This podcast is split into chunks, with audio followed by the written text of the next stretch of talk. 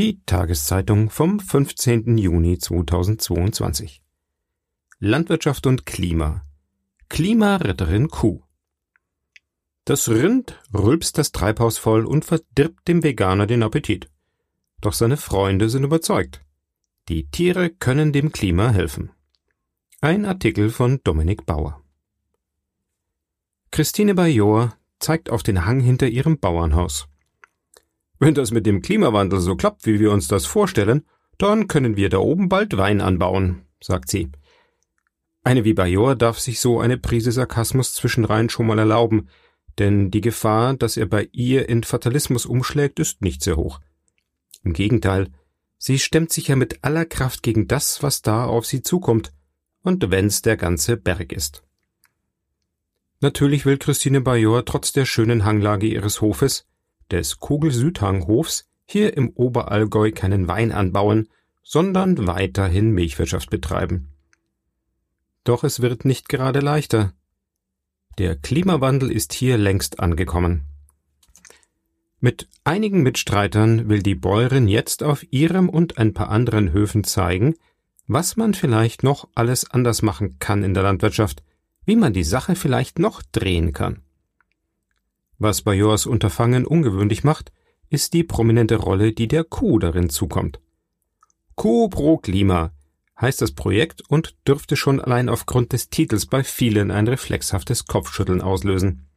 Ist doch allgemein bekannt, dass die Kuh ein Klimakiller ist. Denn als Wiederkäuerin produziert sie das besonders fiese Treibhausgas Methan. Bei rund anderthalb Milliarden Rindern, die es weltweit geben soll, läppert sich da schon etwas zusammen, möchte man meinen. Öffentliche Sympathiebekundungen für die Rinderhaltung verlangen daher etwas Mut. Bajor hat zu Kaffee und Keksen geladen, draußen am Gartentisch vor dem 120 Jahre alten Bauernhaus. Sie hat sich im Schneidersitz auf das Sofa gesetzt, die Brille ins brünette Haar gesteckt. Eigentlich kommt sie aus der Stuttgarter Gegend, aus Vaihingen an der Enz. Mitte 50 ist sie jetzt, war viel unterwegs, in jungen Jahren auch mal eine Zeit lang in Neuseeland. Aber erst im Allgäu, wohin es sie mit ihrem ersten Mann verschlagen hat, ist sie sesshaft geworden. Und hier ist sie auf die Kuh gekommen.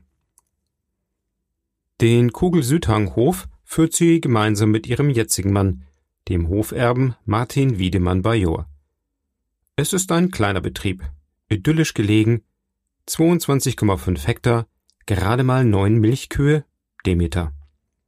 Ihr Mann, gelernter Karosseriebauer, arbeitet halbtags auch noch in einer Firma, die Schneefräsen herstellt. Siebratshofen heißt das Dorf, zu dem der Hof gehört. Die Grenze zu Baden-Württemberg ist nicht weit. Es ist später Vormittag. Der Milchlaster hat gerade die Milch für die Schönegger Käsealm abgeholt, kritisch beäugt von Anton, dem Hofhund. Anton ist eine Promenadenmischung aus einem polnischen Tierheim, deren Beine etwas kurz geraten sind. Aber im tiefsten Inneren, versichert Bajor, sei Anton ein Dobermann. Im Kaffee ist, was sonst, Rohmilch. Vom Gartentisch aus kann man auf eine der Weiden des Hofes hinunterschauen. Dort stehen acht Schumpen, wie man die Jungrinder im Allgäu nennt. Gut elf Millionen Rinder gibt es in Deutschland, darunter knapp vier Millionen Milchkühe. Die schwarzbunte Holsteinkuh, das Simmentaler Fleckvieh, Braun- und Grauvieh etc. Sie stehen in Ställen, Laufställen und auf der Weide. Nett anzuschauen sind sie, die 600 Kilo Tier. Die Augen groß, die Wimpern lang, das Wesen in der Regel freundlich und neugierig. Sollte man sie halten? Sollte man sie essen? Die Meinungen gehen auseinander. Der Rindfleischkonsum in Deutschland nimmt ab. Und doch isst der Durchschnittsdeutsche noch immer mehr als neun Kilo im Jahr, Dazu kommen über 80 Kilo Milchprodukte. Es gibt Kritiker, die Nutztierhaltung grundsätzlich und ohne Ausnahme ablehnen. So argumentiert beispielsweise die Tierrechtsorganisation PETA auf ihrer Webseite, es sei nicht normal für Menschen Fleisch zu essen, und man solle sich ins Gedächtnis rufen, dass es in früheren Zeiten auch als normal gegolten habe, andere Menschen als Sklaven zu halten. Unter dieser Prämisse wäre natürlich die Frage, ob eine Landwirtschaft, die auf maßvolle und durchdachte Nutztierhaltung setzt, einer rein vegan ausgerichteten Landwirtschaft in Sachen Klimaschutz und Welternährung überlegen sein könnte, moralisch gar nicht zu rechtfertigen. Für Menschen mit einer weniger radikalen Haltung könnte die Frage aber durchaus interessant sein.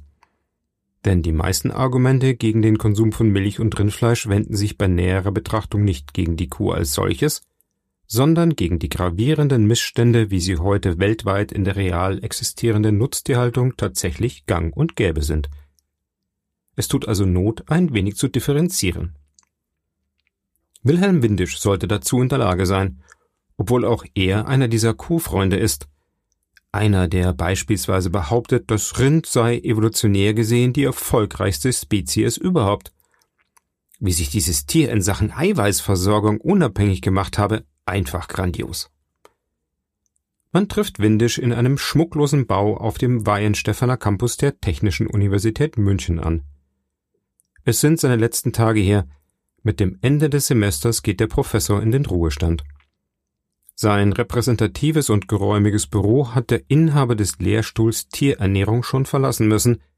Jetzt sitzt er hier in einem schmalen Zimmer, das kaum Platz für einen Schreibtisch bietet. Mein Austragsstüberl, sagt er. Das Whiteboard an der Wand über dem Schreibtisch ist unbeschrieben. Windisch lehnt sich in seinem Drehsessel zurück, faltet die Hände über dem Bauch und legt los. Seine Erläuterungen beginnen mit einem Fußballfeld. Windisch rechnet gerne in Fußballfeldern. Eine landwirtschaftliche Fläche eben dieser Größe, erklärt er, benötigt man heute, um drei Menschen zu ernähren. Aber 2050 müsse man auf demselben Feld schon mehr als fünf Menschen satt bekommen. Dabei seien nur die Strafräume Ackerfläche, also für den Anbau veganer Lebensmittel geeignet. Man muss kein Fußballexperte sein, um zu erkennen, das wird eng. Schuld daran sind in Deutschland etwa der Flächenfraß, der beispielsweise in Bayern täglich mehr als zehn Hektar beste Böden in Betonwüste verwandelt. Aber weltweit fielen die Böden vor allem auch Erosion und Verwüstung anheim, Folgen des Klimawandels. Dazu kommt natürlich das Wachstum der Weltbevölkerung. Schön und gut, aber was hat das nun mit der Kuh zu tun? Hat da nicht der Professor mit seinem Strafraumbeispiel den Gegnern jeglicher Nutztierhaltung gerade das beste Argument an die Hand gegeben? Schließlich weiß doch jeder, um ein Kilo tierisches Eiweiß herzustellen, braucht man ein Vielfaches an pflanzlichem Eiweiß. Je nach Quelle unterscheiden sich zwar die Angaben, aber selbst die niedrigsten Berechnungen gehen noch vom Fünffachen aus. Sprich, jeder Fleck des Fußballfeldes, den wir Tieren abtreten, ist doch reinste Verschwendung. Einspruch, ruft da windisch. So einfach sei es nun auch wieder nicht. Was man da oft an Argumenten aufgetischt bekomme, sei ein Konglomerat von Narrativen, von Verkürzungen. Eine dieser Verkürzungen beispielsweise ist die Annahme, man müsse Tiere mit demselben Lebensmittel ernähren wie Menschen. Eine Annahme, die darauf fußt, dass es ja zu einem Großteil tatsächlich so praktiziert wird. In Deutschland, erklärt Windisch, werde etwa die Hälfte der Ackerfläche für den Anbau von Tierfutter verwendet. Zum Großteil Silomais. Die Hälfte. Zwei andere Zahlen. Ein Drittel der globalen Getreideernte und über drei Viertel der Sojaernte landen im Futterdruck. Wir haben tatsächlich eine intensive Tierproduktion, die enorme Mengen an Lebensmitteln verbraucht. So windisch. An das heutige Hochleistungsgeflügel zum Beispiel würden fast ausschließlich hochwertige Ackerprodukte verfüttert. Bei der Kuh sei der Anteil deutlich geringer, aber auch rund 30 Prozent des Rinderfutters in Mitteleuropa bestünden aus Getreide und anderen Ackerpflanzen. Ein Unding. Das findet auch Windisch. Da bin ich völlig d'accord mit dem veganen Konzept. Was wir selbst essen können, sollten wir nicht an Tiere verfüttern. Das Stichwort lautet Nahrungskonkurrenz. Nur, was, wenn das Tier dem Menschen gar nichts wegfrisst? So wie die Kühe bei Joas. Sie ernähren sich ausschließlich von Gras und Heu, Pflanzen, die der härteste Veganermagen nicht verwerten könnte. Und damit kommt Windisch zurück auf die Kuh als Geniestreich der Evolution. Kuh und Grasland hätten sich gleichzeitig entwickelt, vor über 30 Millionen Jahren. Ohne Gras kein Rind, ohne Rind aber auch kein Gras. Und schon sind wir tief drin im Pansen, dessen Funktionsweise zu erklären sich Wilhelm Windisch nicht zweimal bitten lässt. So eine Kuh, die frisst ja gar kein Gras, erklärt der Wissenschaftler mit seinem leicht fränkischen Einschlag dann auch gleich, sondern die füttert ihren Pansen mit Gras. In dem prominentesten der vier Mägen der Kuh seien Bakterien, die das ansonsten nicht verdaubare Gras zu Eiweiß verarbeiteten. Erst dieses Produkt sei dann die eigentliche Nahrung der Kühe, die sie beim Wiederkäuen fräßen und ihrerseits wieder in Milch und Fleisch überführten. Das Ergebnis? Der Mensch erhält zusätzliche Lebensmittel, ohne dafür auf eine einzige Kartoffel, eine Weizenehre oder ein Salatblatt verzichten zu müssen. Aber könnten wir nicht einfach die Wiesen und Weiden zu Äckern machen und für den Anbau von veganen Lebensmitteln nutzen, anstatt Kühe darauf zu stellen? Nein, sagt Windisch. Zum einen werde bei der Umwandlung von Grünland in Acker unglaublich viel CO2 freigesetzt. Das ist wie das Abholzen von Wald oder das Trockenlegen von Mooren, geht gar nicht. Zum anderen seien alle Flächen, die sich als Acker eigneten, längst Ackerland. Und selbst dort fällt noch Futter für Nutztiere an.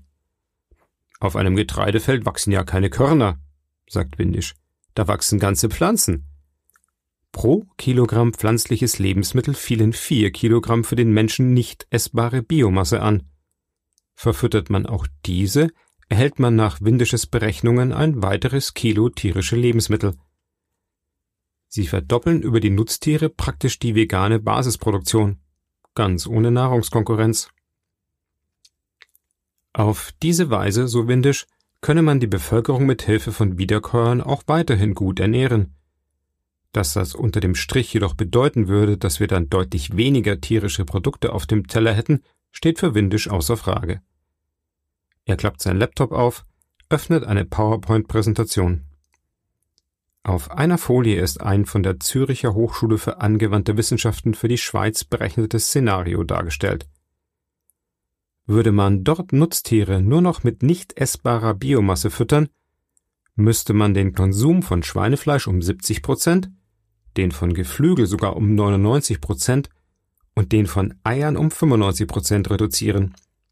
Bei Milch wären es noch 30, bei Rindfleisch 40 Prozent. Bleibt dennoch das Problem der Klimakiller-Kuh. Klar, ohne Methanbildung geht es nicht, sagt Windisch. Es ist der Preis, den ich bezahlen muss, damit ich sehr große Mengen an nicht essbarem Material in etwas Essbares überführen kann. Die unmittelbare Treibhauswirkung des Gases sei rund 85 mal so stark wie die von CO2. Ein klimatischer Hufabdruck, der es in sich hat. Aber immerhin, während CO2 Jahrtausende in der Atmosphäre verweile, habe Methan eine relativ kurze Halbwertszeit und sei schon nach wenigen Jahrzehnten kaum noch nachzuweisen. Dadurch akkumuliere sich das Methan in der Atmosphäre nicht. Es gebe aber einen ständigen Sockel, der sich immer wieder erneuere.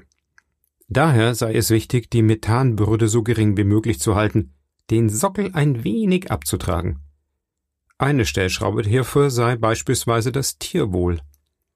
Wenn die Milchkühe gesund seien und vor allem länger lebten, reduziere sich auch die Methanlast pro Liter Milch. In Deutschland sinke der Methanausstoß der Rinder infolge der niedrigeren Bestandszahlen ohnehin seit mehreren Jahrzehnten. Inzwischen produzierten die Rinder hierzulande weniger Methan als vor der Industrialisierung. Christine Bajor führt runter auf die Weiden. Anton läuft schon mal voraus. Die Schumpen haben sich hingelegt. Nach der morgendlichen Graserei walten sie nun ihres Amtes und käuen wieder. Mit der Lässigkeit eines Kaugummi kauenden Teenagers verwandeln sie Unverdauliches in beste Proteine. Also ich denke, ohne Tiere auf der Weide geht es nicht, sagt Bajor. Das ist unser großer Fehler, dass wir sie aus der Gleichung rausgenommen haben, denn das Ökosystem Grünland funktioniert nur mit biologischer Vielfalt, mit Kühen, Insekten und anderen Tieren. Am besten auch mit Hecken und Bäumen, eines der nächsten großen Projekte der Bajors. Die Bäuerin zeigt noch schnell die benachbarte Weidefläche, auf der die Tiere vier Tage zuvor waren. Das Gras steht noch zehn bis zwanzig Zentimeter hoch. Und das ist Absicht. Wenn sie nur einmal abgebissen haben, ist das ideal. Erklärt Bajor. Die Pflanze werde dadurch in ihrer Photosyntheseleistung gefördert und müsse nicht an ihre Reserven gehen. Zudem bleibe mehr Biomasse zurück, höhere Halme und Stängel, die ein hervorragendes Habitat für Insekten böten. Der Boden trocknet auch nicht so schnell aus. Es ist ein ideales Mikroklima. Das ist der Grund, warum die Rinder auf dem Kugel-Südhanghof immer nur auf einer vergleichsweise kleinen Fläche weiden dürfen, dafür aber recht häufig den Platz wechseln. Es ist ein Mehraufwand, aber es deutet alles darauf hin, dass es sich lohnt. Bajor lässt das Gras jetzt drei, vier Wochen nachwachsen, dann wird hier gemäht und Heu gemacht. Nach 45 Tagen dürfen dann wieder die Rinder auf die Weide. Mit einem ausgefeilten Weidemanagement lässt sich viel für Kuh und Klima erreichen. Deshalb ist es jetzt auch ein zentrales Anliegen des Projektes Kuh pro Klima, das Bajor vor drei Jahren initiiert hat und jetzt leitet. Wird Grünland vernünftig beweidet, so der Gedanke, ist der Humusaufbau größer, als wenn nur gemäht wird. Insgesamt sieben landwirtschaftliche Betriebe im Allgäu wollen in dem Projekt verschiedene Herangehensweisen hin zu einer standortgerechten, klimafreundlichen, resilienten Grünlandbewirtschaftung erproben, so die Projektbeschreibung. Wie können Emissionen und Betriebskosten zugleich gesenkt werden? Welche Rahmenbedingungen sind nötig, damit die Kuh ihre Qualitäten voll ausspielen kann? Um diese Fragen geht es. Am Ende soll ein Best-Practice-Leitfaden stehen, der interessierten Kolleginnen und Kollegen, die sich auf eine klimafreundlichere, existenzsichernde Grünlandbewirtschaftung einlassen wollen, eine Fülle von Fallbeispielen und Tipps liefern soll. Das Ganze wird wissenschaftlich flankiert. Kartierungen und Bodenproben sollen etwa belegen, welche Maßnahmen das Biotop Weide durch eine größere Artenvielfalt bereichern oder auch den Aufbau von Humus und damit die Einlagerung von Kohlenstoff befördern. Das Projekt wird von der EU gefördert. Für die übrige Finanzierung sucht Bajor Unterstützer via Crowdfunding. Ein abendlicher Abstecher in den Chiemgau. Der Saal des Gasthofs Alpenblick in Weibhausen ist voll. An die hundert Leute sind gekommen. Hinter Ulrich Mück stieren zwei große Rindsköpfe in den Saal. Es ist das Startbild seiner Präsentation. Mück, Agraringenieur, Berater für Ökolandbau und Vortragsreisender in Sachen Kuh, trägt ein Sakko mit Ärmelschonern. Brille, grauer Bart, sehr schlank. Mehr so Typ Hochleistungsmilchkuh ohne Fleischansatz, scherzt er selbst. Gerade hat er noch einen Tafelspitz mit Kartoffelsalat verspeist. Ein Vertreter des Bauernverbandes kündigt den Referenten an. Der, wo sich mit dem beschäftigt, was der Grund alles Bösen ist. Gemeint ist die Kuh und gemeint ist es natürlich ironisch. Was folgt, ist ein zweistündiger Parfumsritt durch Evolution, Kulturgeschichte und Verdauungstrakt der Wiederkäuer im Allgemeinen und des Rindes im Speziellen. Seit 34 Jahren ist Mück jetzt im Auftrag der Kuh unterwegs. Wie Christine Bajor und Wilhelm Windisch plädiert er für einen radikalen Umbau der Landwirtschaft. Unter tatkräftiger Beteiligung der Kuh. Die Fleischreduzierung sollte bei Geflügel und Schwein ansetzen, fordert er, die zusammen 82,5 Prozent des Schlachtgewichts in Deutschland ausmachten. Besteck klappert, Bedienungen wuseln durch den Saal. Wer kriegt den Schweinsbraten? Wer das Pfeffersteak? Und wer die Rindersuppe? Es ist ein typisches bayerisches Wirtshaus. Blümchen auf den Tischdecken und Vorhängen und auf der Speisekarte, wie es sich gehört, reichlich Fleisch. Mück erzählt seinem Publikum, wie die Kuh den Humusaufbau befördert. Jedes Mal, wenn eine Pflanze verbissen wird, stirbt ein Teil des Wurzelsystems ab, hinterlässt organische Substanz und Kohlenstoff im Boden und die Pflanze treibt neu aus. Mück erzählt auch von der Artenvielfalt auf einer Weide. Welches Labsal etwa ein Kuhfladen für Insekten sei und welche Bedeutung er somit für ganze Nahrungsketten habe.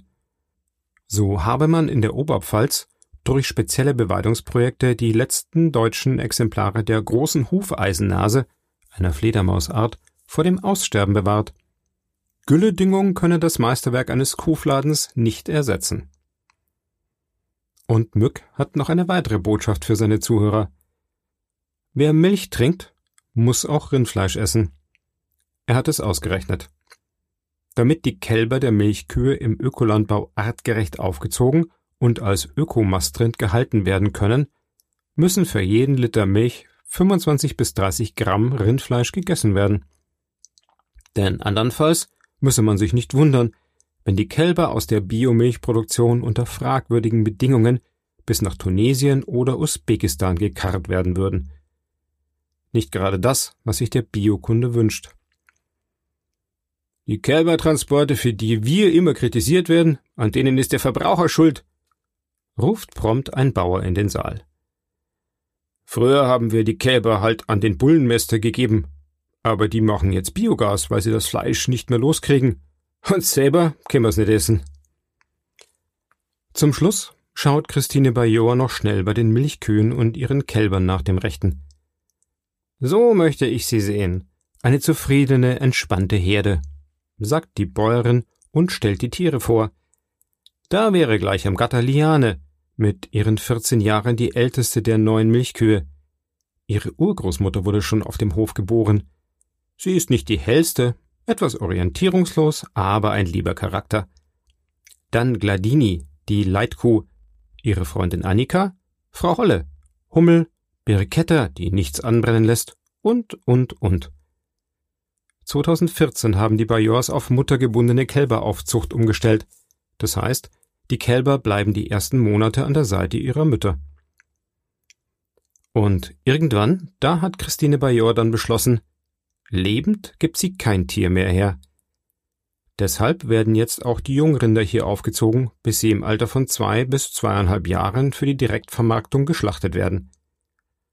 Bei Jo ist es nicht nur wichtig, wie die Tiere leben, sondern auch, wie sie sterben. Die Bauern der Umgebung haben sich schon vor Jahrzehnten gemeinsam ein kleines Schlachthaus gebaut, in dem Metzger aus der Gegend bei Bedarf für sie schlachten. Gerade mal 900 Meter ist es vom Hof entfernt. Die Tiere denken, sie fahren auf die Weide, weil wir ja das mit denen als Jungvieh geübt haben. Natürlich gibt es Schöneres im Alltag einer Bäuerin, aber das gehört dazu, sagt Bajor. Wer Rinder haben will, muss sie töten.